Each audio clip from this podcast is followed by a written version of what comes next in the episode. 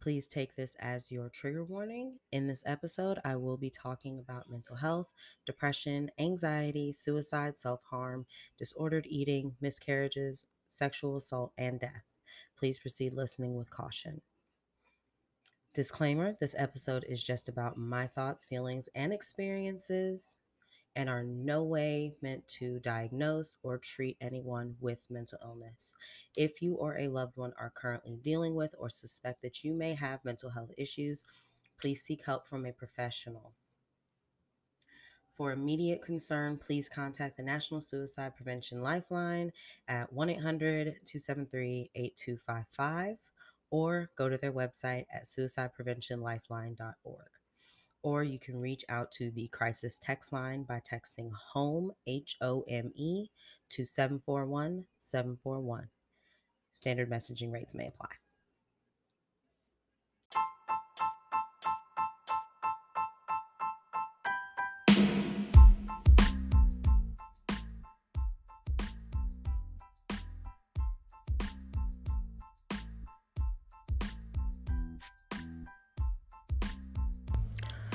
Hey, y'all. Welcome to a Regular Bitch's podcast. It's your girl, Jessica, and I am just a regular bitch who loves to run her mouth. With that being said, let's go ahead and get into it.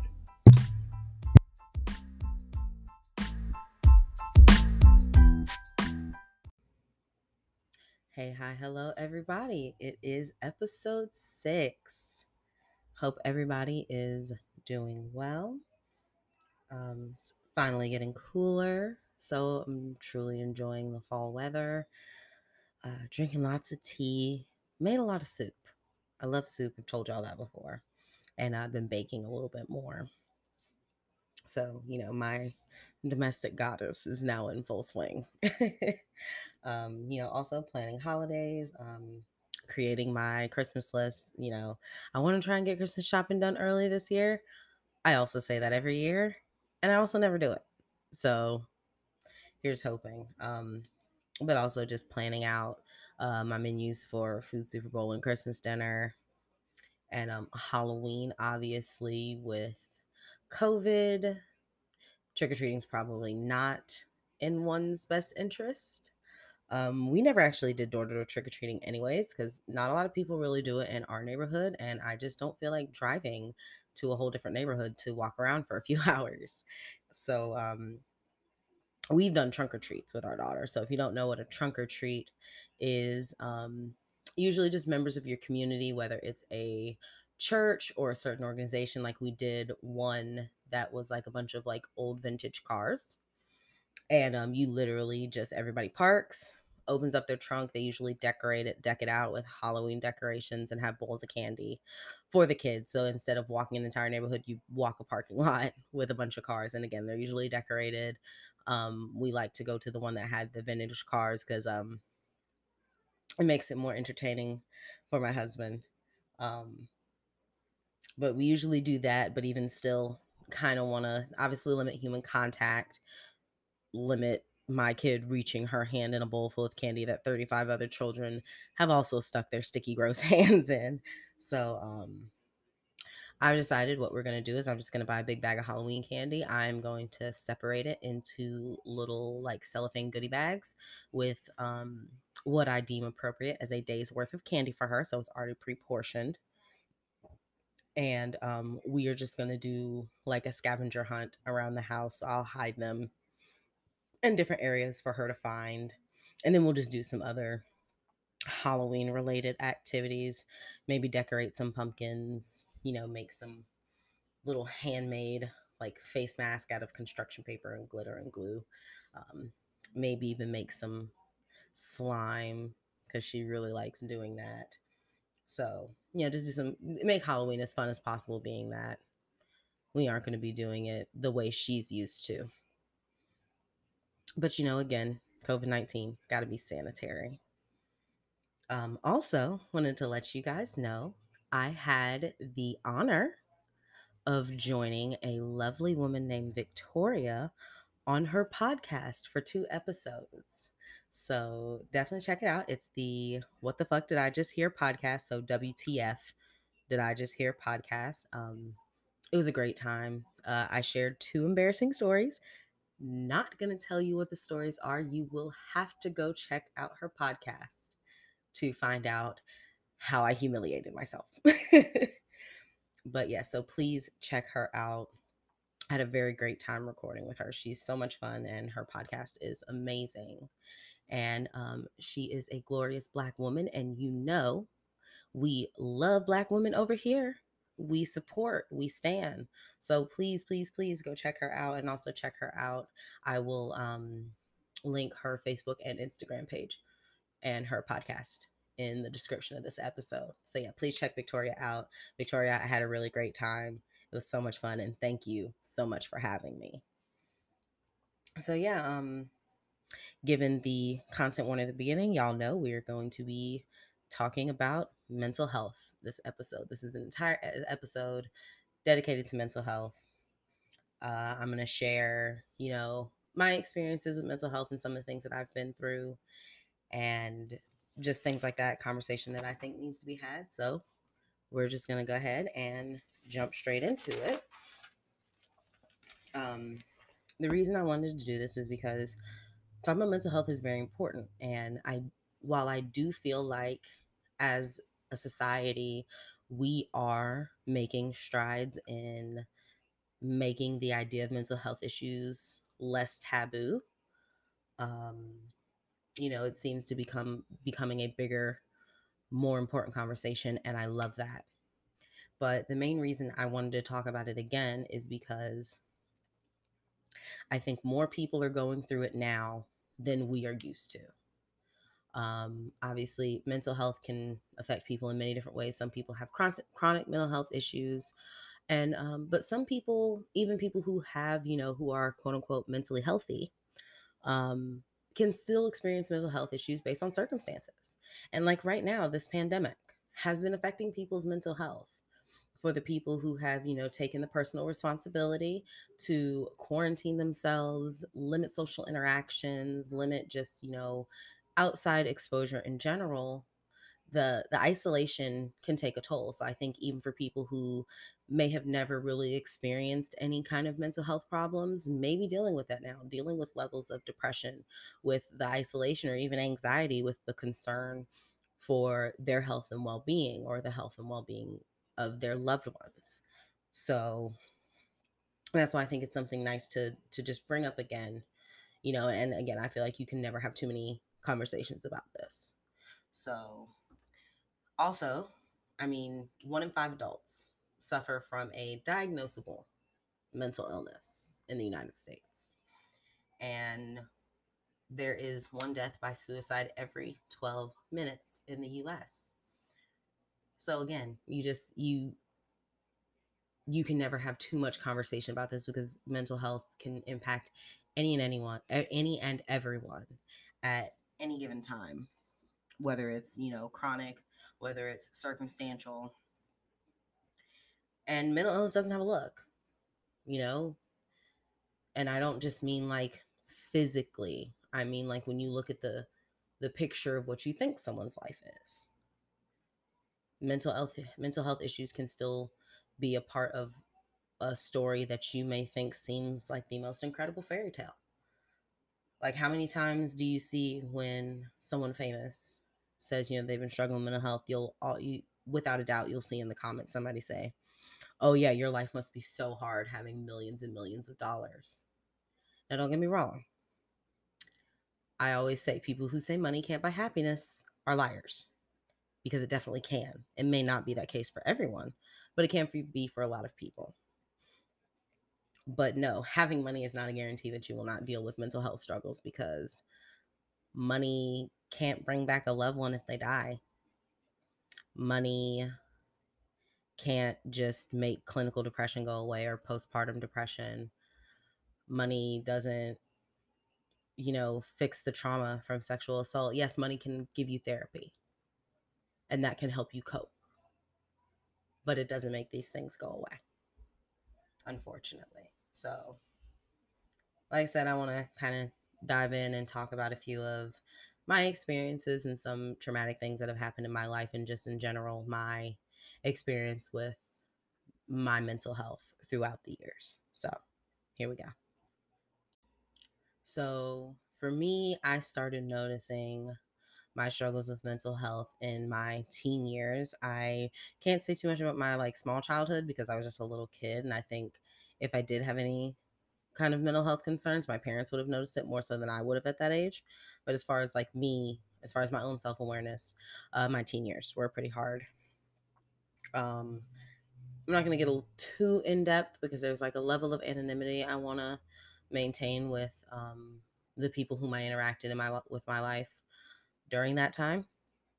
Um, but nonetheless, so this will be kind of vague, but um, I did deal with depression fairly hard through my um, my later teen years, and it was I think a lot of it the adults in my life attributed to teen- teenage hormones, teenage angst, teenage rebellion. Like, oh, it's just you know teen problems. It's normal. It'll pass. Um, I just implore anyone if you have a teenager in your life, whether it's your own child, a sibling, a niece, nephew, whatever, um, if they seem off, even if you do genuinely think it's just teen problems, doesn't mean they couldn't benefit for, from some help, for a shoulder to lean on, therapy, anything, you know? So try not to just brush that off. But uh, I was very suicidal for a good few years. Um, I legitimately thought about it often. At that point in my life, it was just like not being here would be a lot better than waking up every morning. But I still managed to go on with my day to day life. Um, I would say in seventh grade uh, is when one of my teachers noticed something wasn't right and was concerned. Uh, Mr. Meek, and I'll never forget him because it meant a lot that he noticed what was going on. And I always say teachers don't get paid enough, but he still went out of his way to check on me. Um, we used to have a weekly assignment um, where we like joined this like blog website and we had to make a blog, and you had the option to make the blog public to the entire class or just for the teacher to be able to access and read. And we were allowed to write about whatever we wanted. And this was for history class, which is weird, but um, we were allowed to write whatever we wanted. And uh, one of mine brought concern to him. And he talked to me, he's like, Are you okay? How are things at home? And I just kind of broke down and told him that I wasn't okay. And that I just, I hated my life and I hated myself and so I didn't have a lot of friends at the time uh, in seventh grade because I just went to, I just started in a new school and um, I pretty much went from one side of town to the other. So I was definitely a fish out of water. And uh, so he implored me to come to his class every morning before school started. You know how like you hang out for a little bit before your classes start and um, I would go in there. He's like, You can just come in here and sit in silence. You can come in here and talk to me. You can come in here and work on schoolwork for other classes. But if you want to just come in here to have a safe space, you can. And that did a lot for me. It did a lot for me. It, it definitely helped. It just felt nice to feel like somebody heard and somebody cared. Um, but unfortunately, mental illness left unchecked can progress into very scary ways. And I did make the first attempt on my life when I was 13. Um, I'm not going to get into the gruesome details because despite the content warning, I think that's just a lot to still talk about on this uh, type of a platform. But yeah, obviously it didn't work. I'm still here. Um, one of my proudest failures, I guess you could say. But yeah, it's heavy. I look back on it and I think of the person I was and how alone I felt and how I just genuinely believed that life wasn't worth living as a young child. I just felt like it wasn't worth it. Um, and then in in eighth grade, I was sexually assaulted by one of my peers. Again, another thing I'm not going to get into the gruesome details about. Um, but I didn't have the biggest support system through that experience in my life. So it just made things worse. I felt dirty. I felt like a whore. Um, obviously, rumors went around school that um, we just got that we got caught having sex. Um, at the time, it upset me. If anything, I think for my own mental well being, I'm more glad that people just assumed it was sex and not what it actually was. Um, because kids can be ruthless.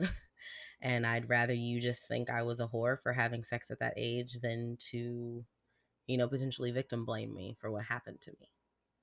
So for them to be unaware of what actually took place and say the things that they say, I don't know, I guess in a twisted way, if I had to pick what fucked up situation I would be in, I'd rather be in that one. Um, took a toll. Uh, wasn't until I got to, I mean, I did, we did do some therapy when I was a kid. Um, not so much surrounded about those things as much as it was me transitioning to being in a blended family. Um, that is how I got my three wonderful siblings in my life, my bonus siblings, whatever you want to call them. I call them my siblings, blood or not, they are my brothers and sister. Um, so yeah, the therapy was more focused around me being in a blended family and adjusting to that than it really was about like the other mental health struggles that I had going on. Um, but it wasn't until high school that I was able to get a uh, appropriate amount of therapy and diagnosis for what I was going through. Um, it initially started with me seeing my guidance counselor, Miss Foster, another very important person in my life who um, really helped me get through. So I'm very thankful for her. Um, and we we had a um, a what clinic, um, WHAT. I, I think it's a Wilmington Health Access for Teens. Uh, Wilmington being the city that I was going to school in. Um, and it was just like a, a mini clinic that you know provided a myriad of services uh, between mental health services, physical health, sexual wellness, things like that. Like we we all know it is a place where you can go and get free condoms. Um, it's also a place where I was able to get birth control through them, and like I said, I was also able to get um, a little bit of therapy. Um, after many talks with my counselor, she felt it was best for me to start seeing them, and I was insured but they were also able to do things in a way where if your parents saw it on their insurance, they wouldn't ask questions and it was covered. So I didn't even have to pay anything. So my mom never found out until I had told her later on in life. Not that I had to hide it from her, I just chose to. But um they were able to give me my diagnosis of having depression and uh, anxiety. Uh, my anxiety didn't manifest as much at that age, as much as like the more, I guess, depression like symptoms. Uh, you know, sleeping a lot, not really having any interest, um, weird eating habits, whether that was binge eating or just like legitimately starving myself but they taught me some healthy ways to cope as a teenager. And it, it was helpful. It definitely was. Um, I wish I would have continued the treatment after high school, but I didn't. Um, honestly, I had stopped going around my junior year because I had finally like gained a group of friends and I had a boyfriend. And so, circumstantially, on the surface, I was happy. Even though I still had these issues inside, my outward life was starting to get to a place that made me happy. So, but yeah, so then we move on into adulthood. And the worst thing that ever could have happened in my life happened to me. So on May 1st, 2013, at the young age of 21, I lost my mom. And that to this day is still the hardest thing I've ever ever been through. And so like forgive me if I get emotional. This is hard for me to talk about, but I think it's important to talk about. Um I was 21. Um and then my two siblings who shared this mother with me. Um my brother was 13 and my sister was 6. Um just a month before it happened, me and my husband got engaged. And we were in the process of beginning to plan my wedding. Um, the weekend prior to my mother's passing, we had went to check out places for the reception.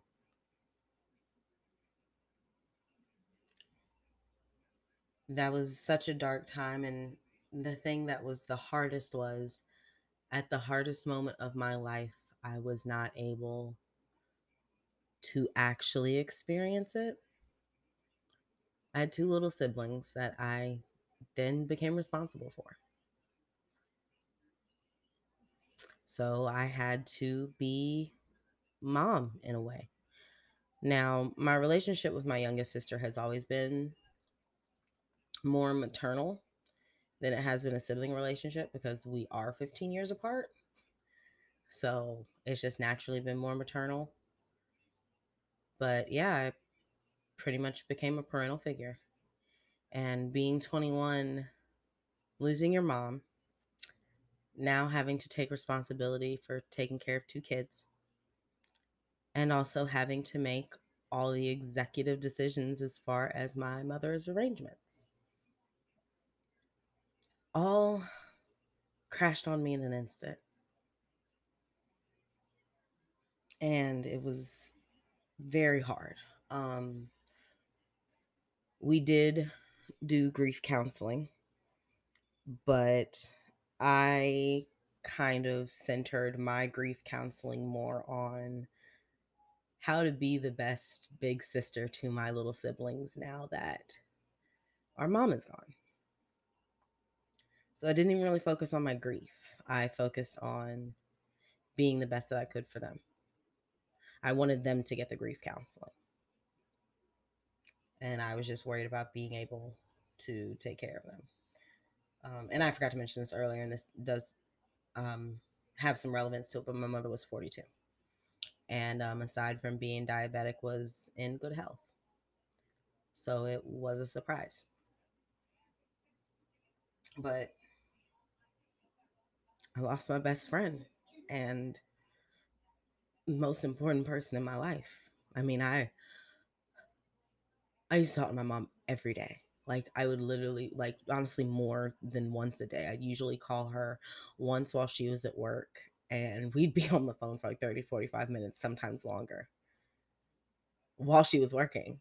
And then I would usually talk to her once in the evening about nonsense, about nothing. Like I will never be close to someone like I was to my mom. Whew. Forgive me. I'm okay. But yeah, I mean, to the point where I would talk to her about what I bought at the grocery store. We'd talk about what we were making for dinner, what errands we had to run or chores around the house, what we were watching on TV. We're down to talking about how many times we took a shit in a day. I mean, I did talk to her about everything, and I am thankful because I definitely had some rocky times with my mother. Um, really, when I had finished high school and um, was first able to be an adult. Um, but I couldn't be more thankful that me and my mom were in a good place by that time and had the relationship that I think every girl low key dreams of having with her mom. You know, just being really, really close. But um after losing her, I just kind of repressed my own grief and feelings because I had them two to worry about now my sister was six, so she ended up going to live with her godmother because at 21, it was just too much for me to have to take care of a six year old. And I could not be more thankful that my mother's best friend um, honored my mom's wish and my mom's want, and and she takes amazing care of my sister. And my sister is in such good hands and obviously, I still see her. Like she's actually here at my house now. She's in my room. But um, she is in such good hands. And I'm thankful for my mom's best friend every day. And uh, my brother saved me because he was he was older and it was a bit easier. And it was just what worked out best, um, given the time. And so he's been with me since. And um, that, in and of itself, I think, has brought me comfort um, having him here with me. And um, without even having to say a word to each other, somehow getting through it together. And of course, my amazing husband, um, which was it was a hard loss for him too. But um, I mean, I had a good I had a good support system because um, it was no question to anyone who knew me how much my mom meant to me. And like it's been seven years and it's hurt never goes away. Never goes away. But to anyone out there who's lost a parent or a parent figure who meant a lot to you, um, I feel your pain and it's very hard. And especially when you lose them in such an unexpected way because of course as a child you it's for the most part you know you're most likely going to outlive your parents and and you know one day they they'll be gone never expected it at 21 it's not like my mom had you know some kind of sickness that would have made sense for her to pass at that age. She was diabetic, but it was under control and she was taking good care of herself. Um, but because of that, from the loss of my mom, it brought a lot of resentment. Um, like I said, May 1st, it was right before Mother's Day. So I had to then see all my friends on Facebook spending time with their moms on Mother's Day and and you know my friends who are mothers having their mothers you know celebrate them on Mother's Day and and being able to do like the mommy daughter thing of like which honestly the hardest Mother's Day was the first Mother's Day after I had my daughter because um I feel like that first Mother's Day is the Mother's Day that every person's mom deserves because I would have been able to sit down and tell her how right she was when she used to tell me, You'll understand when you have kids. And I never got to tell her that. I didn't even get to have my mom through my pregnancy and I'll get into it a little bit later, but I miscarried before I had my daughter. I didn't get to have my mom there to support me through that. I'm sorry. Like I said, this is hard for me to talk about, but it needs to be talked about. But it did. It, I resented people so much who got to have their moms in their life, and I didn't. Especially for you know the people who I've seen who may have had like more strained relationships with their mother, and without me even knowing their story, I was just resentful because it's like, oh wow, you don't even appreciate having your mom, and my mom was my best friend. Let me take a sip of water.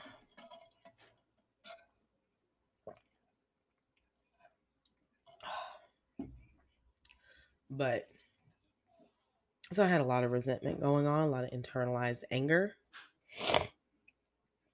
And I obviously noticed a shift in my mental health, which made me resent, in a way, my mother for leaving me. Because uh, I felt like that made it worse, obviously. Um, and then it also kind of gave me a bit of it, it kind of kicked off my issues with my anxiety and in a way gave me i guess a mild case of like PTSD because then I just started ever since I've had this crippling constant concern of my own death and health because again, you know, my mother my mother died at 42 and there was no reason to suspect for that to happen. Um so it gives me constant worry about when my day comes um, and also the incessant and constant fear of okay well who's going to die next? Who do i love that's going to die next? Because you ripped my mom away from me. So who who else do i love or is is the world going to take? But i try to remind myself when i have those thoughts is that ultimately death is inevitable and i cannot live my life waiting for death to happen. But even though obviously y'all saw I got very emotional, I mean, she's my mama. Um, I am in a better place now, but that's just a pain that's never going to go away, you know? I do. I miss my mom very, very much. And uh, this time of year, it's definitely hard.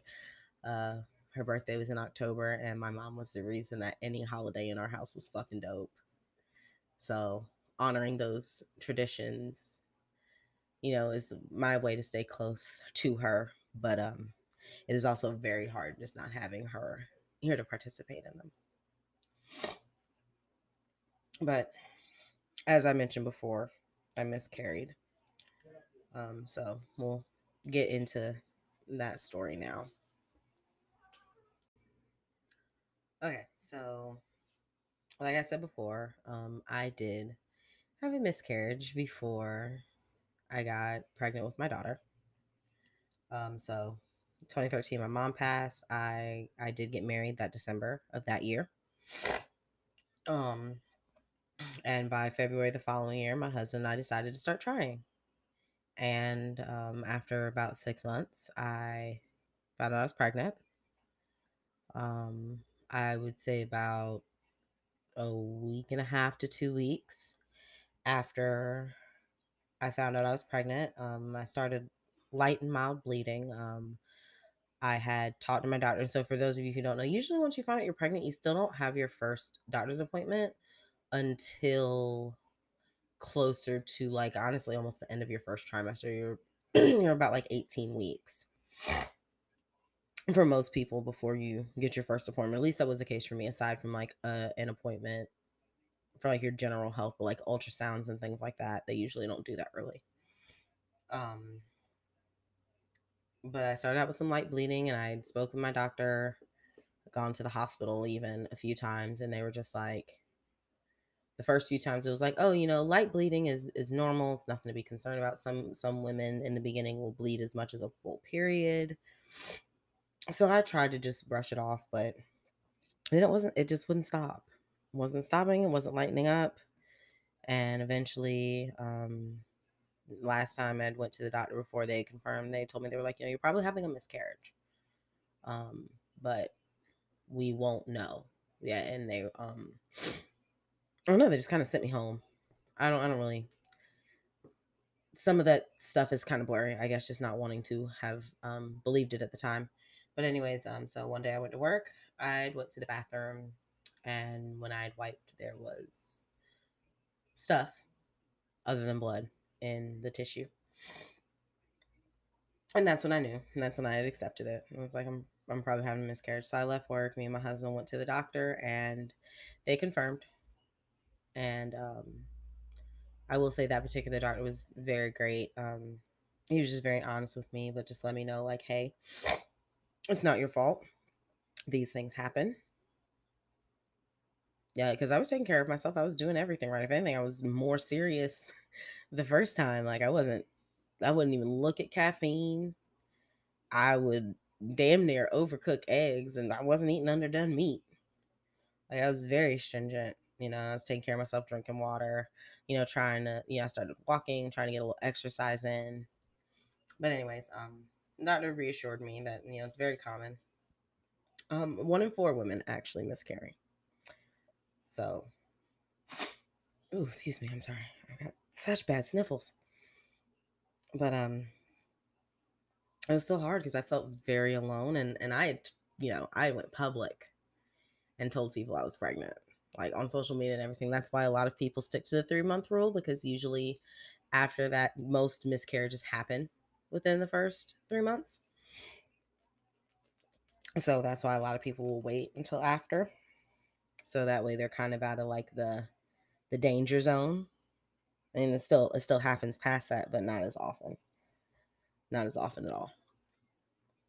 So I was embarrassed because I didn't end up making like a another public post saying, "Hey, I had a miscarriage." I just stopped posting about pregnancy. I had posted like a couple of vague things. Um but yeah, having to go and tell my friends and family, you know, people closest to me like, "Hey, no, I'm not pregnant anymore." And then I had felt like I let my husband down. I also really felt like my little brother in particular that I let him down. Um because again, like we had just went through losing our mom and when I told him he just got really quiet. That that one was really hard. Um but I did I felt like I let my family down. Of course they all were more concerned about me and how I was feeling and they didn't put it on me that it happened. They were just like, you know, like everything's to be okay. It's all right. They were super supportive. But I did. I felt like a failure. I felt like I had failed, my body had failed me, and that I had failed my husband and my family. Um, but once I started sharing my story with more people, like I remember when I finally went back to work because I had taken some time off. And I went back to work. All the women I worked with who had kids were like, "Oh, I've had a miscarriage." The all, majority of the women in my life who all of them who had kids even some who didn't have kids it said like yeah I've, I've had a miscarriage. I'm just like okay y'all say one in four i feel like this number might be bigger. Um and it definitely made me feel less alone which is what kind of inspired me to be more vocal. So when i had finally found out i was pregnant with haley um my rainbow baby and that's what children born after uh, miscarriage or infant loss are usually called. Because, you know, rainbow after the storm. Um, but yeah, once I had gotten pregnant with my daughter, when I had announced that pregnancy, was when I had like made the official announcement of like, for those of you who don't know, a year prior, I had miscarriage. And I was very vocal about that because it's not talked about enough and that's such a traumatic experience. And so i i do i'm very vocal about it i'm not afraid to talk about it it was a hard time in my life. Um my miscarriage ruined my pregnancy. Uh because i didn't want to get too attached to the idea of having a baby in case it happened again. Uh i just didn't I didn't I was not truly excited about motherhood until probably around the time where like I felt her moving for the first time. That's when it was like, oh, this is real, real. Like this is happening. Like, oh my God, I'm gonna be a mom. And that's when it kind of really set in for me. But leading up to that, it was just like, hmm, I'm just gonna be fat for a little bit. but then I had my baby and um during my maternity leave it was hard adjusting as a new mom but you know, I mean, I had like mild baby blues type thing. But I'd say about six months in is when my postpartum depression hit really bad. Really bad, like a Mack truck. I had such feelings of inadequacy as a parent. Um, there were many nights, many, many, many nights, probably from lack of sleep, but nonetheless, that I just wanted to give her back. Just being raw and real, I wanted to give her back. I was like, mm this isn't going to work. Like, I can't do this. I can't be a mom. I'm not going to be a good mom. I can't do this. Like, I need to give her back so that they can give her. And it was never that I didn't want her. I felt like she deserved better than me. Like, I never and, and most and all mothers with postpartum depression they love their children this is not you're a bad mom and you hate your kids it's not that i i think it's fair for me to say and i mean if and if i'm i'm one person and the, again these are my experiences but i think a lot of mothers who have been through this can agree with me that um you do you just feel like your child deserves better than you you feel like you are worthless and you aren't good enough for them I did. I wanted to give her back to the hospital. I was like, I need to give her back. I need to give her back so they can give her to a good family with like a good mommy because I'm not going to be a good mommy. Um, and then that turned into just a constant desire to leave my family in general. Like I, I then started to question my abilities to be a mother and a wife. And I was like, nope, my husband and daughter deserve better. I should leave. I just pack up my stuff in the middle of the night and disappear. I'm too much of a burden. I'm too much to deal with. I'm too much to handle. All of this going on is is too much. They deserve better than to have to deal with me and my incessant nonsense. I was very wrong. um, and then I, I, again, just another situation where I blame my mother's death. Um, for my inability to parent because again i didn't have her for that experience so i blamed me not having mom like how am i going to be a good mom i don't have my mom here to show me how to be a mom like i'm not going to be a good mother and it's funny now because now anyone who has kids that i know i always tell them who who want to have kids are pregnant or whatever i'm just like look parenting is 90% winging it what preparation you think you have is probably invalid and obsolete because every kid is different. But I was so pressed at the time saying, like, I don't have my mom here to teach me how to be a mom. So I'm never going to be able to be a good mother. And it got worse. Um, I eventually did uh, start having suicidal thoughts because I guess the idea of leaving, I couldn't get, live with the guilt of abandoning my family. So it just got to a point where, again, my will to live was non existent. And for people who say, like, oh, suicide's so selfish, you're only thinking about yourself, that's, at least in my case, that's not true. When I've gone through moments of being suicidal, it was never solely about me. It was never solely about, I can't handle this. I can't deal with this. If anything, especially during my postpartum depression time, I felt like it was more of I was doing it for them. They deserved better than a wife and a mom who wasn't mentally stable.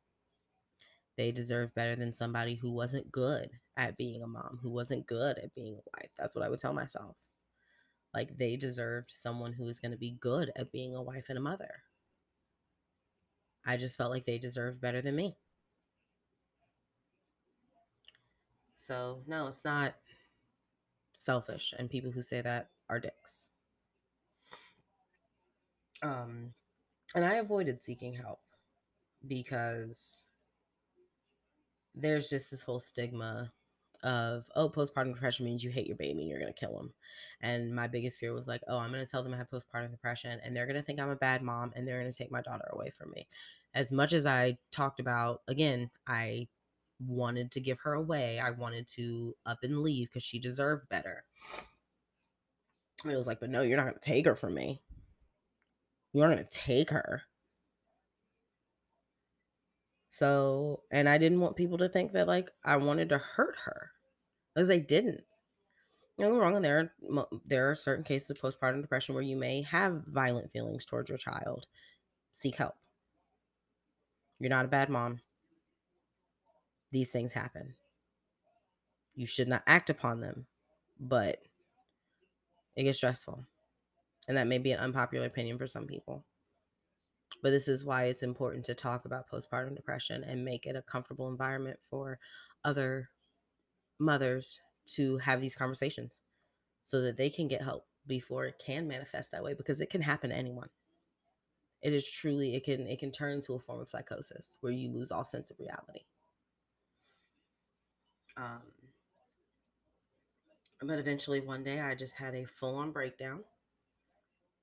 Completely lost it and because my husband knew none of this, he thought I was just your typical overly tired new mother. And he was helpful. He was he's a great dad. And he was great when she was a baby and he was very active, you know, and he took care of her and did his part. You know, he changed diapers, he made bottles, he gave baths. He played with her. They did tummy time. He put her down for naps. It's not like I was doing it alone. It's not like I didn't have my husband doing his full part as a father because I did. But I'm also just very good at concealing these things. I've again I've dealt with mental health issues my entire life for the most part. So seeming okay to everybody else isn't hard. Especially when you're someone like me who doesn't want to talk about your issues. So it's it's a fairly easy task to pretend like everything's okay and it also feels good to ignore everything that's going on because you have to pretend to be okay um, and not wanting to face your problems head on but one day i had just completely lost it between a very long hard arduous day at work and then coming home and having to parent and finally got my daughter to sleep and i came out and sat on the couch and just lost it and started crying and i told my husband i was like i don't want to be alive anymore I don't want to do this. I don't want to be a mom. I don't want to be a wife. I don't want to be a person. I don't want to be here. I don't want to live. And it just sparked something in him where he kind of he was still loving and caring and supportive, but he did have a moment of like a little bit of tough love. And he's like, You don't get to do that. We need you. If you don't believe that we need you, I'm letting you know we need you. You don't get to tell us that our life is going to be better without you.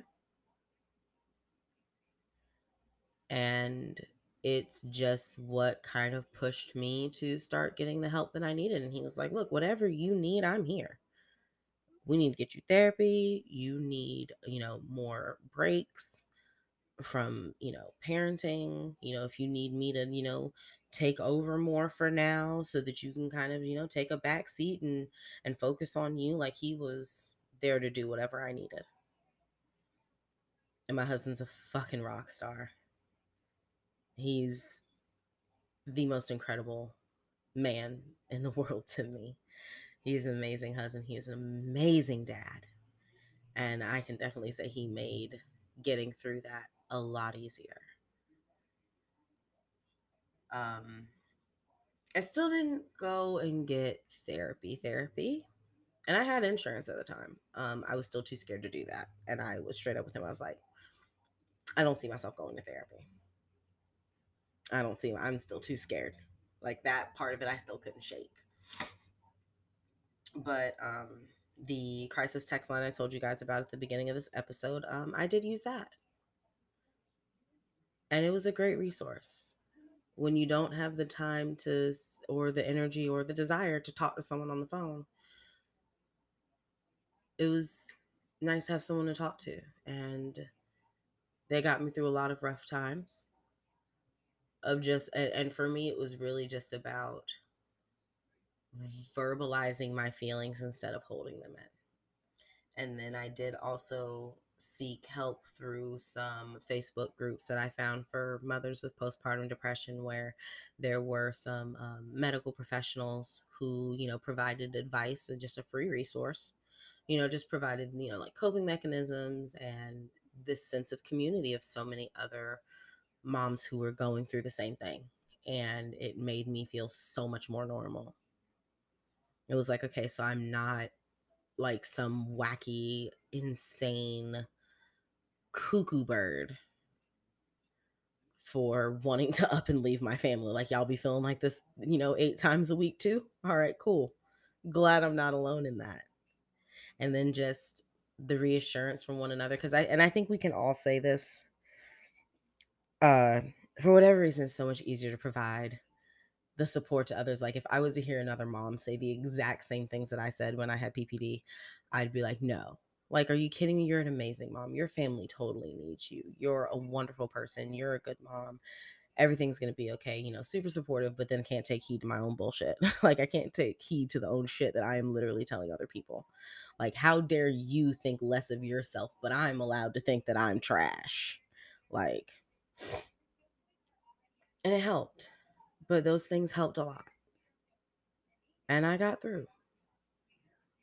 I got through. Um it still helped spearhead my anxiety more than anything.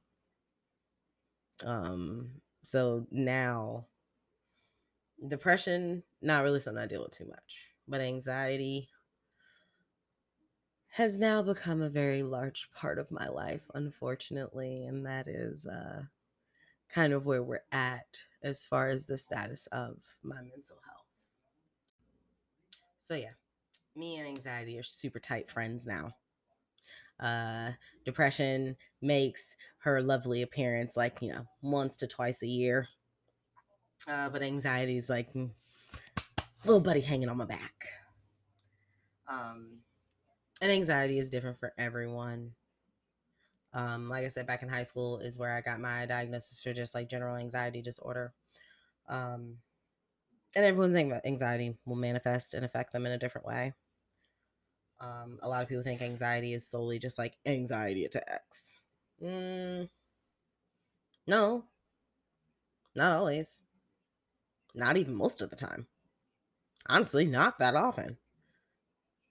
I'm sure if I really thought about it over the past decade, could probably count the amount of anxiety, like full anxiety attacks that I've had on my fingers and maybe need a toe or two. But um yeah. It manifests itself. It doesn't always have to be the most extreme thing. And I think that's what a lot of people don't understand with mental illness is that it does not always manifest in these massively extreme ways. Like depression isn't always just sitting around, oh, despair and doom have become me and like it's not always the cliche bullshit you see on TV. Depression and the anxiety can be getting up and going to work every day and coming home and spending time with your child and your husband and making dinner and doing chores and living a completely normal life like everybody else and just experiencing and going through life differently in your own head. Um, but some of the things that I deal with personally um, just constant irrational worries and fears. And that's one of the things as far as i have seen through through resources online. Um the difference between like having an anxiety disorder and then just like normal everyday anxiety that people may have well not every day like being anxious is a normal feeling to have because for the average person they're usually anxious as a response to something like a first date, a job interview, you know, a new activity or endeavor, buying a home, things like that. Like those are normal life situations that can make you anxious. With anxiety issues, it's either vastly irrational or non existent. Like there are times where I can feel my chest tightening, my like full on eight mile, palms sweaty, knees weak, arms are heavy for literally no reason at all.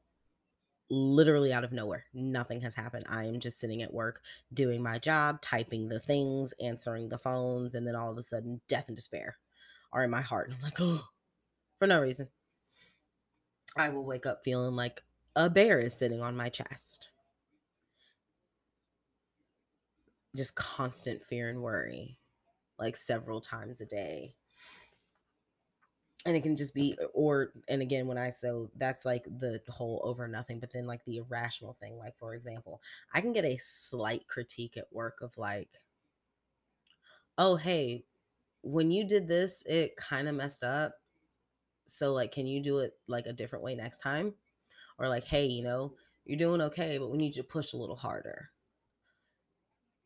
I go into a full fledged, oh, well, they're going to fire me. They think I suck at my job.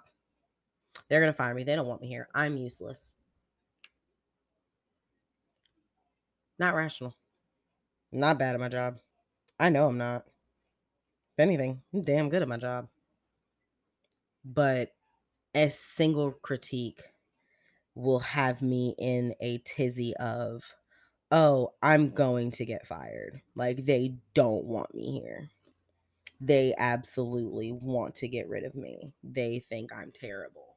Or, excuse me, if I text a friend and we're having a conversation, and if they don't text me back within like a fair time frame, um, I will, li- my brain will literally tell me they hate you.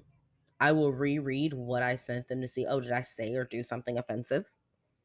Did I say or do something that bothered them and now they don't want to talk to me? Instead of like being a normal person, like, hey, maybe they're busy. Like you're at work right now. You don't always respond right away. You may not respond for 20 or 30 minutes because you're doing something. But it's like, but I know they didn't hurt my feelings and I don't hate them. I'm just busy. But for whatever reason in my brain, other people aren't busy. They just hate me it's because they hate me. And then they text me back and it's like, oh look, they don't hate me. Or maybe they do and they're just pretending they don't. Like it's it's that kind of twisted fucking bullshit. Um, and then with my family, if they don't reply in a decent time, or if I just haven't heard from them in a bit, like it, it could be like a couple of days before I've like heard from my dad or something, be like, oh, they're dead. If I call my husband and he doesn't, oh, my husband is the worst. him and my brother, if I call them and they do not answer, unless I know my brother is at work, if they don't answer, it's because they died. After my husband drops me off at work in the morning, if I don't get a text message or something from him by like nine o'clock, I automatically assume that he must have gotten in a car accident and died on the way to work. My brother doesn't reply um, it's because his job got robbed and he got murdered. See what I mean? It's irrational as fuck. It doesn't make any fucking sense. And saying it out loud, I know it sounds stupid. But when I am in that moment and I feel that way, you couldn't tell me otherwise. You couldn't tell me shit. It makes complete sense in that moment. And then, like I said, I'm just feelings of doom. I could literally wake up with just like a lump in, lump in my throat, chest tight, hands sweaty, like something bad's going to happen for no reason. And then I'll spend my entire day like, when's the bad news coming? Just literally waiting for it. Like what? Okay, what what bad thing is gonna happen? And and it doesn't make sense. That's why I also don't. I tell people I don't have a gut instinct. I don't know what a gut, gut instinct is because again, when I wake up on those days feeling like death and doom and despair, everything in me is saying something terrible is going to happen. I literally can't tell the difference between a gut instinct and just my anxiety being stupid. It's not rational. Um, extreme irritability. There are times where like depending like when my anxiety starts to peak it can go in one of two facets it can go again, feelings of doom and panic, or irritability, where every little thing drives me insane and to a level of anger that doesn't make sense. Like I could get pissed off to the point of wanting to fight someone simply because they said something annoying. Like I remember one time I, I was legitimately not in the mood and I could hear my colleague on the phone cracking, you know, the corny jokes that you're cracking in the, you know, office industry. And I was just, I just want to punch him in the face. Like he's so fucking annoying. And it's like, yes, don't get me wrong. Even when my anxiety is not bothering me, he's fucking annoying. It's not it's not normal to think about hitting people. That's not a normal thing. Um inability to make decisions. That's a big one. I it doesn't happen often. But when it does, if my anxiety takes me to that point that I can't make a choice, I mean I can't make a choice. Don't ask me where I want to eat. Don't ask me what I want to do. Don't ask me what's wrong. Don't ask me what I need. You could literally look at me and say, Do you want a glass of water or a glass of battery acid? And I would look at you and tell you I couldn't decide. Like I just lose all of it. Again, it doesn't happen that often. But when it does, it is ridiculous. it is. And I'm sorry if I chuckle and laugh. I don't think anxiety is funny. That's just how I cope with mine in my day to day life, I have to make a joke out of it. I just have to pick on myself for being a weirdo, neurotic person. I don't think that of other people with anxiety, and it's a completely valid disorder to deal with, and it's hard and it's difficult and it can be debilitating. So when I make these jokes, I'm making them at my own expense, not at the expense of others. Um, perfectionism. I I say it a lot. Um, I don't like to do things I'm not good at. I know I'm bad at it, don't I'm not doing it. a good example. I suck at sweeping the floor. Don't know why. I can sweep that bitch 2,000 times and there's still shit on the ground. I don't do it. I get somebody else in the house to do it. That's just like the first example that came to mind. But there's like, there's literally games that I've avoided pl- playing, things that I've avoided doing because I've either tried them once and I was terrible because for whatever reason in my sick twisted head i expect to at least be average trying something for the first time. If i'm not at least average when i try something for the first time unacceptable. If i am bad at it mm-mm, mm-mm, i will not do it again. Another one um muscle muscle tension is one and this was actually one i noticed about myself um i'd say in like the past two and a half years I clench my jaw almost constantly. And if my jaw is not clenched, my tongue is full force pressed against the roof of my mouth. I developed the habit of chewing gum so that I am not pressing my tongue against the roof of my mouth. I will force myself to sit and stare like an idiot with my mouth hanging open because I constantly clench my jaw. You'd think I'd actually have a jawline doing it so much. Uh no, face is still flabby. But yes, my my jaw's almost always constantly clenched. I even clench my jaw in my sleep. I don't grind my teeth, thankfully. But yeah, I, I have to actively remind myself relax your mouth, relax your jaw, take a deep breath because it, it is just constantly tense. Um, another one, my anxiety is really bad. I have this habit of going on a hunger strike. Um, it could be for a myriad of reasons. Either I am emotionally not capable of putting in the effort to make a meal for myself. Um, I don't have the emotional wherewithal to eat at all. I cannot decide what to eat, or I'm literally punishing myself because my anxiety frustrates me. And like there will be times where it's like, okay, I got in a panic over something, and now that it's over and said and done, I look back on it's like, oh, why are you so stupid? Like, why did you get in a panic over that? That is dumb. And I will literally just not eat. And it's not like I'm telling myself in my head, oh, you don't deserve to eat. In my head, I'm telling myself, like, oh, I'm not really that hungry. When I know I need to eat. And I know I'm hungry, but I, for whatever reason, put myself through this hunger strike. Um, it usually takes my husband um, having to tell me to eat and like he'll make me a plate or make me a snack or something and bring me food and back you you need to eat again. That one is not it's not like an everyday thing but it definitely happens a few times a month. And it's not good. You should not punish your body. Like that that's and that's why I had put the content warning of like disordered eating habits because I don't necessarily have an eating disorder but I do participate in some of the practices of disordered eating that are just very I, I shouldn't be doing it to myself. Like I literally know it's stupid and I shouldn't be doing it. And lo and behold, I do it. Um, but I think the thing that's hardest for me about my anxiety is it a lot of anxiety requires this level of irrational thinking and outside of my anxiety, I am a rational person. I am someone who believes in ration and logic and facts. But when my anxiety takes over, all that goes out the window.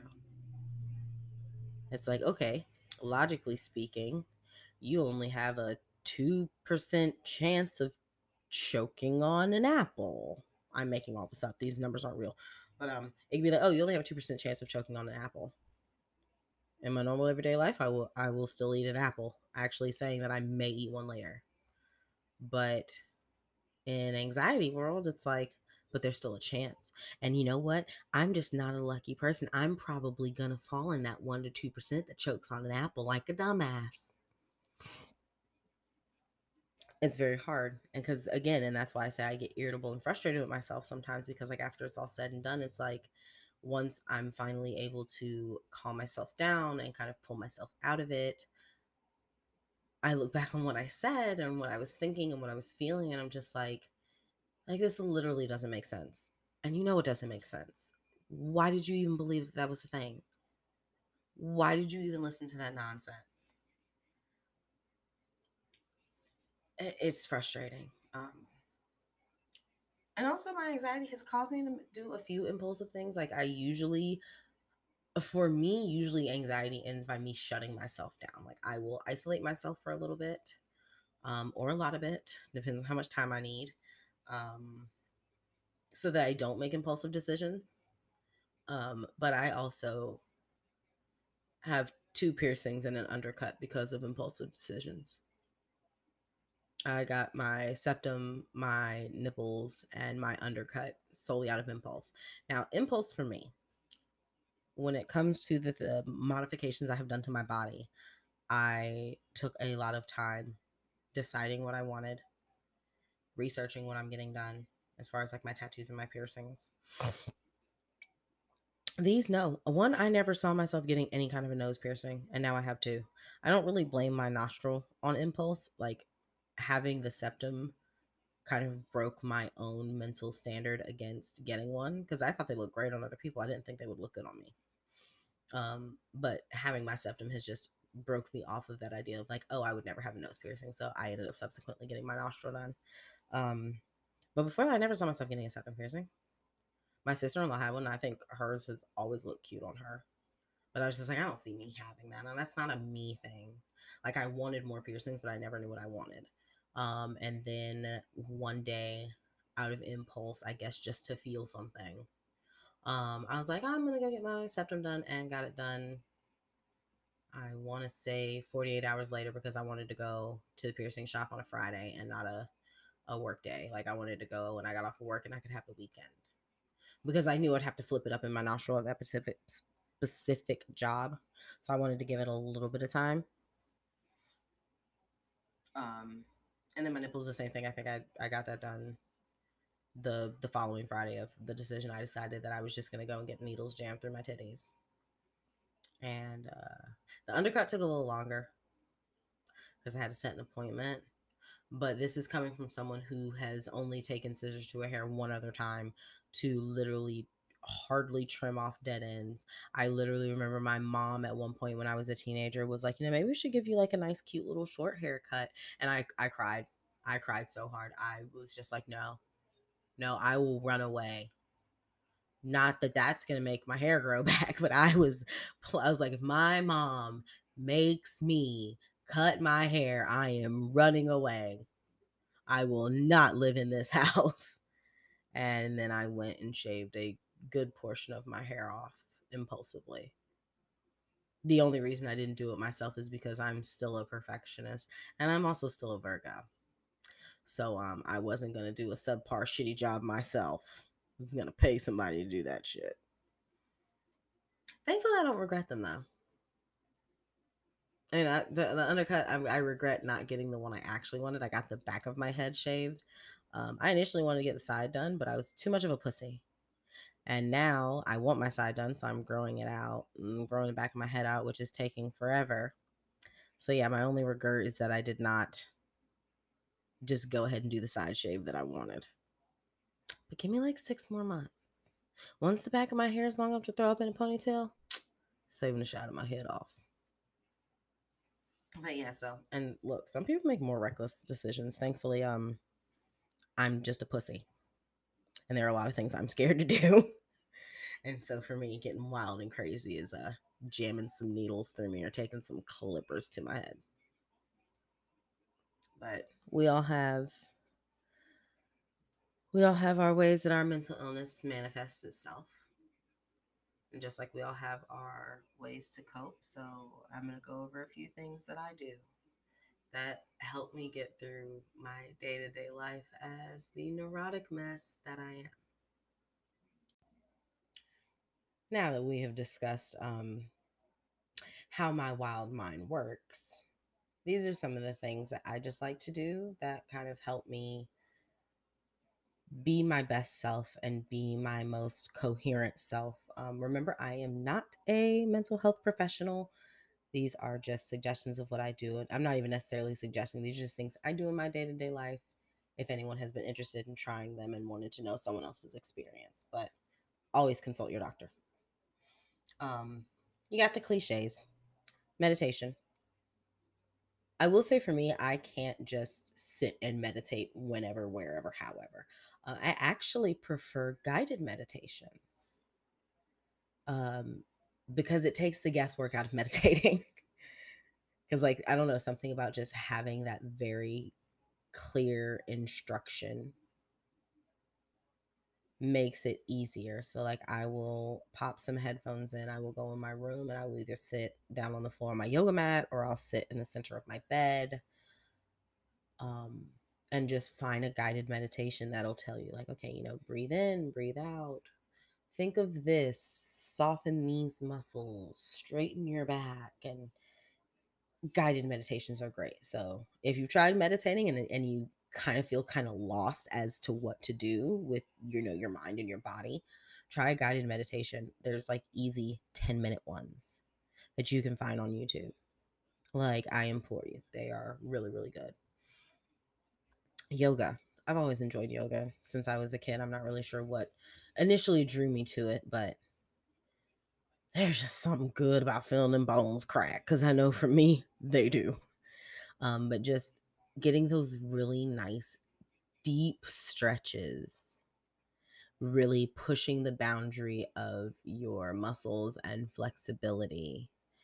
And like people think yoga is easy, it takes a level of strength and dexterity, and then like you know having to it focusing on your breath and it is really just a full body experience, like mind, body, and soul. Um, cooking, I love to cook, so that brings me peace. And and when I do it, as far as like helping me cope with my anxiety, it's usually like a tried and true recipe that I can make with really without having to really think about it. Or I pick like something that I can make like soup or something that's very kind of I can throw whatever in there and it's gonna be good.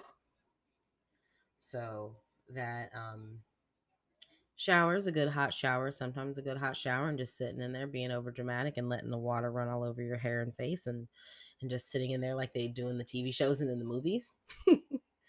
um, it can be very restorative. And something about hot water. Naps. Naps are also a very good one for me when I get irritable. I can literally sleep it off. I will take me a good 30 minute to an hour nap, wake up like nothing happened. Like I'll wake up and be getting my bearings about myself for like 10 to 15 minutes. And then I'll realize, oh shit, I was pissed as fuck before I went to sleep. Hmm. Well, that's over. So naps if you can. A good nap. Mm. And then like, you know, classic uh, you know, typical cliche self-care things. Like the other day I was just kind of in a mood and uh I painted my nails. I don't do that that often anymore. Um because, you know, no matter how good your nail polish is, it eventually chips. Like I did this mm, like 2 or 3 days ago. Three, three or four days ago, maybe. It's not really chipping that bad though. Like I'm I'm still good for this week. I think I don't think I'll need to redo them. But um that or, you know, skincare getting a little bit more in depth with my skincare because I'm got a pretty good skincare routine, but you know, I'll do, you know, fancy face masks, something like that. Like look, go to Walmart, get you a two dollar sheet mask and and treat yourself. um yeah, like I said the other day, I played some like just like some nice meditative music, like some. It was like what, like rocks and the sound bowl and creek.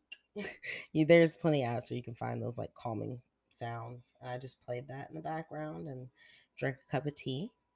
I like hot tea, very soothing, especially this time of year. So tea or cocoa. It was nighttime, so I didn't want to do anything with um, caffeine. I don't really have an issue falling asleep if I've had caffeine, but um, staying asleep, it does impact me there. Um, or like sometimes I'll just get really extensive with like a hair care routine and like I'll do like an extra special mask or buy like a little packet of some kind of a treatment serum shit that you know doing it one time probably isn't going to do anything but it makes you feel good so I'll do something like that um but then I also have like actual like active daily mechanisms that I use not just like stuff like that. Um, I think one of the biggest things that has helped me through my struggles with mental illness, as far as like personal accountability, because I think that's another problem that we have, is there are people who have mental illness, which is understandable, but they use it as an excuse to treat people poorly or be a shitty person. And that's not okay. That's not to work. So I don't remember who I heard this from, so don't don't hold me to it. But someone had once said that your mental illness explains your behavior, but it does not excuse your behavior. So if I am having a moment, an episode, and I am lashing out at my husband, I will apologize and be like, you know, I'm sorry. Like, obviously, you know, I was having an episode and that explains why I did it. But it doesn't make it okay that I did it. It doesn't excuse that I did it. I'm still an adult who needs to be accountable for her own actions. Um, something that I do with, you know, the help of my husband is just being very vocal about my needs. So when I am having an episode, you know, your loved ones try to help you out, but you kind of have to help them help you. So be vocal about what you need like one there's no wrong in having a support system. Make that clear. Don't let anyone make you think oh well you're weak because you're requiring other people to help you with your problems. No i'm not requiring it as far as like everyone should have to but i mean if you're a part of my life and you love and care for me i would hope that you would be supportive of me as i would for you. That should be an obligation. Being supportive should be an obligation for people to be a part of your life. I'm not asking you to fix me and fix my problems but like be supportive anyway, um, so I'm very vocal and specific about my needs because like sometimes I want cuddles. I want forehead kisses. I want you to rub my butt and just tell me that I'm pretty.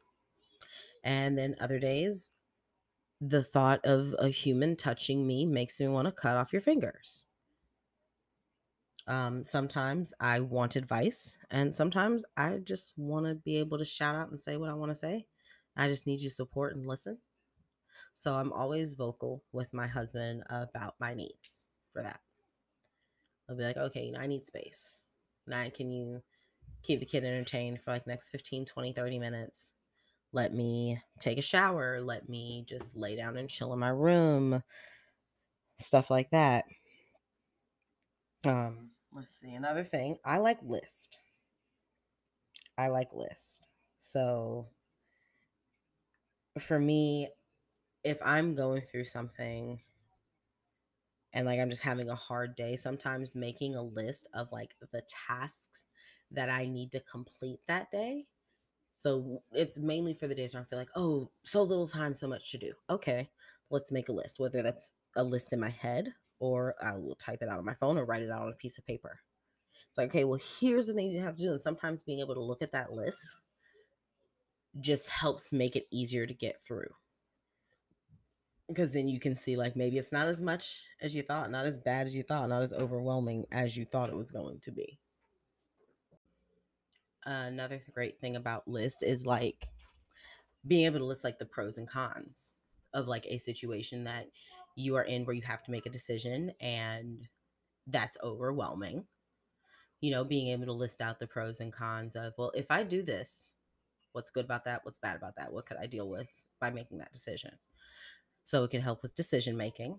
Um, or just a list prioritizing things like when I have a lot on my plate and I'm super overwhelmed, I can, and whether you list it or not, just prioritizing in general, um, like on Sundays, uh, getting ready for the work week, giving the kid a bath, got to cook dinner, got to prep, you know, meal prep my food for the week. And maybe there's a couple of chores in there that could wait till tomorrow. Like, okay, I need to clean my makeup sponges. If I know I have too much to do and it's like, oh, I'm not going to have time to clean my makeup sponges, okay. But I have brushes that I can use to achieve the same effect. And I don't necessarily need the sponges tomorrow. And I can wash them tomorrow when I get home. It can be something like that. Or like, you know, prioritizing your laundry. It's like, okay, you know, I have enough clean towels for the next two days. So I don't have to worry about washing my towels right now. I can go ahead and wash my work clothes. So just prioritizing. Look, sometimes I am a firm believer in leaving some things for tomorrow's Jessica and not today or just later, you know? So like being able to just prioritize can make getting through a day much much easier. Just decide okay, what immediately needs to be done, what can wait. And that can make things a lot less overwhelming as far as like getting through just a normal day. Um, mantras. I, I do have a mantra for myself of simply when my anxiety is really bad, I just stop, breathe, and tell myself, You're okay.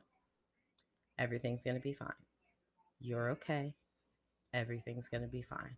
And I will just take a deep breath in, say, You're okay. And then everything's going to be fine. You're okay. Everything's going to be fine.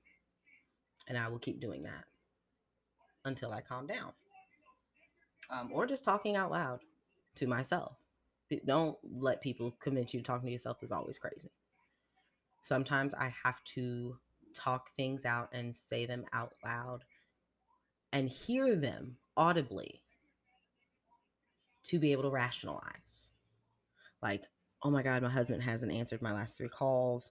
Like, what if something happened to him? Like, he normally answers the phone when I call. And it's like, okay, okay, okay. Well, last time you talked to him, you were on your lunch break and everything was fine. He was at work and he was about to be going on his lunch break. So you know that, oh, maybe he's on his lunch break and he fell asleep in the work truck because that happens. Um, maybe his boss had to stop by the job site, job site, so he's not trying to answer the phone right now. Maybe he is lifting up a toilet up a flight of stairs and can't really stop to answer the phone. Just relax. So yeah, just like talking it out to rationalize. um, grounding. I know a lot of people have heard that there are different grounding techniques, but I think one of the most popular ones that people hear is the uh, five, four, three, two, one method. So it is just sitting still, and then you think of five things you can see. Look around in the room or the area that you're in, and just name five things you see. So, for example, for me, lamp, fan, computer, microphone, keyboard. Then four things you can touch and like pick things with like specific textures. So, like the smoothness of the desk, the roughness of the twine around my pen cup, the warmth coming from the computer tower, the roughness of the feet of this chair because it's so old. Three things you can hear right now, I can hear my AC running. I think it's the heat. I can hear the TV in my bedroom. And I can hear the motor in the computer. Two things you can smell. Right now, I can't currently smell anything. Nothing's really smell my house. But like with that, you could go out of your way to find a smell like grab a candle. And, you know, if you wear perfume, take a sniff of that and then one thing you can taste and you can just go with like oh well i just had lunch and i can still taste the garlic or pop a piece of gum in your mouth or a piece of candy or a mint and focus on that flavor and it is just a way it's a structure to give your mind ease sometimes it works and look sometimes you'll go through some of these methods and they may not work you may have to do numerous ones to relax yourself and that's okay another one for me um, cold water sticking my hands under the sink. And what I'll do is I will just turn it full cold and put my hands and my wrist under it. And all I'm focusing on is the cold because I personally I don't like I don't like touching overly cold things. Cold is a uh I just I don't like touching it. Like physically my body I'd rather be cold than hot, but like touching like a something from the freezer. I can't tell you how many times I get people to get things out of the freezer for me. On a regular basis, I ask my husband to fill a cup of ice for me if I need it because I don't like touching it. So that is a way to distract my mind and just like center it and focus it on something like, oh, this isn't pleasant. Now I'm not saying like be a masochist and hurt yourself, but like you could do warm, hot, whatever, just to put all of your attention into that one thing. Uh, games on my phone. I have a app where I can color. Um, I play games like Candy Crush. And that way I can just pour all my focus into that, even if I just do it for five minutes. Again, just to, because that's the thing, at least for me with my anxiety, it's my mind running wild in irrationality. So it forces me to just put focus into something or simply just getting cozy for me like putting on a nice comfy pair of pajamas um, i'm a big blanket person i don't know if i mentioned this on here before i feel like i have but if not i'm saying it again. Um, i have several blankets. I have my couch blanket in my house super soft and fuzzy. They're all super like the super soft fuzzy ones. I have one for my house one for in the car one for my desk at work and I used to have another one for my bedroom. But yeah, I'm very into the soft, fuzzy blankets. Sometimes just wrapping up in that and just focusing on how soft and comfy it is brings me peace. It really does calm me down. It's just very soothing. Um, another thing I do, my podcast. This, this here, this is a place for me to just again yell into the void and just say the things that I want to say without anyone being able to say anything back to me. like sometimes it's just I need that moment to like let me have my word vomit. Let me just and get it all out. And of course, therapy is always a good resource. Um, I obviously understand, especially in the United States, that access to therapy with or without health care, without health insurance is hard. Um, it's not always easy and and being able to go to therapy unfortunately is a privilege in this country i feel it should be a right but y'all know we ain't getting into that um, but there are ways to find resources. Um, again, the texting, the crisis line is a great one. It's just texting, again, aside from your standard text messaging rates, it's free. If you just need that non, that unbiased person to talk to. Um, you can look for um, resources for like sliding scale therapy, where they will, you know, do the payments based on your income. Um, obviously, if you have insurance, talk to your insurance about what options you have as far as uh, therapists and psychologists and whatever available in your network. Um, look for things like group or community therapy.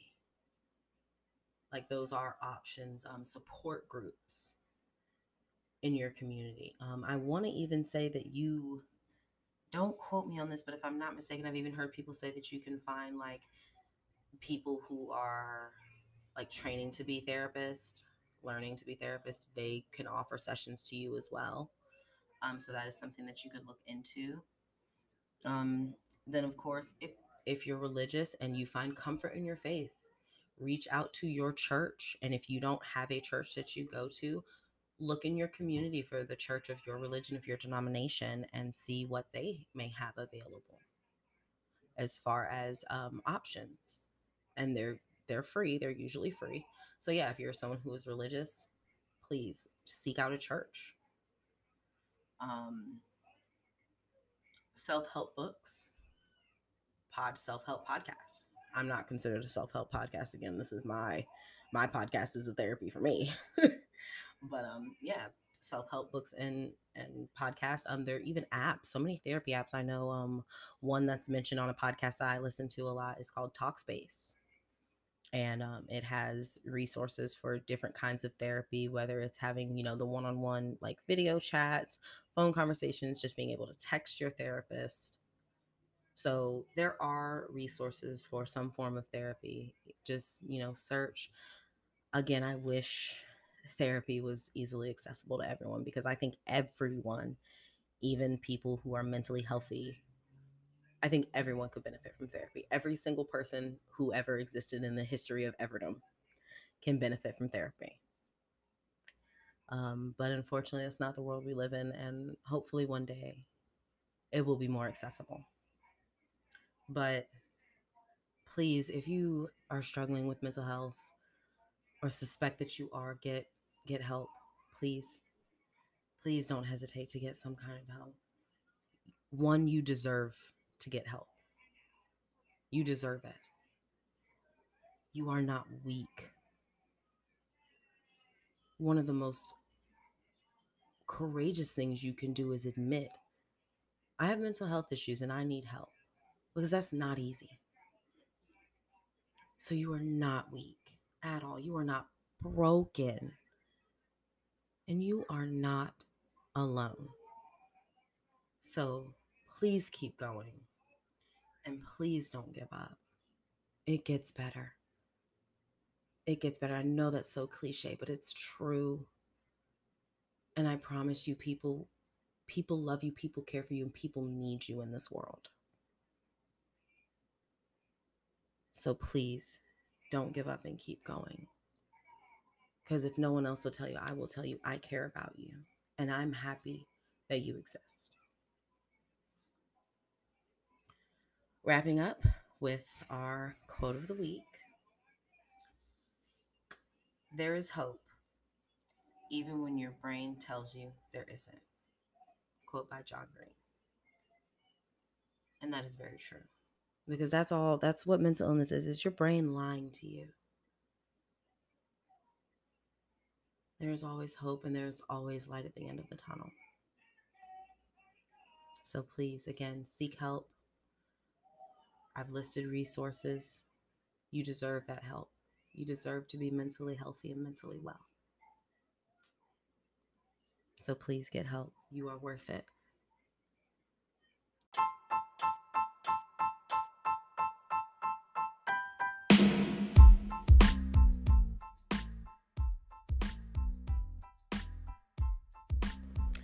All right, y'all. That's it from me this week.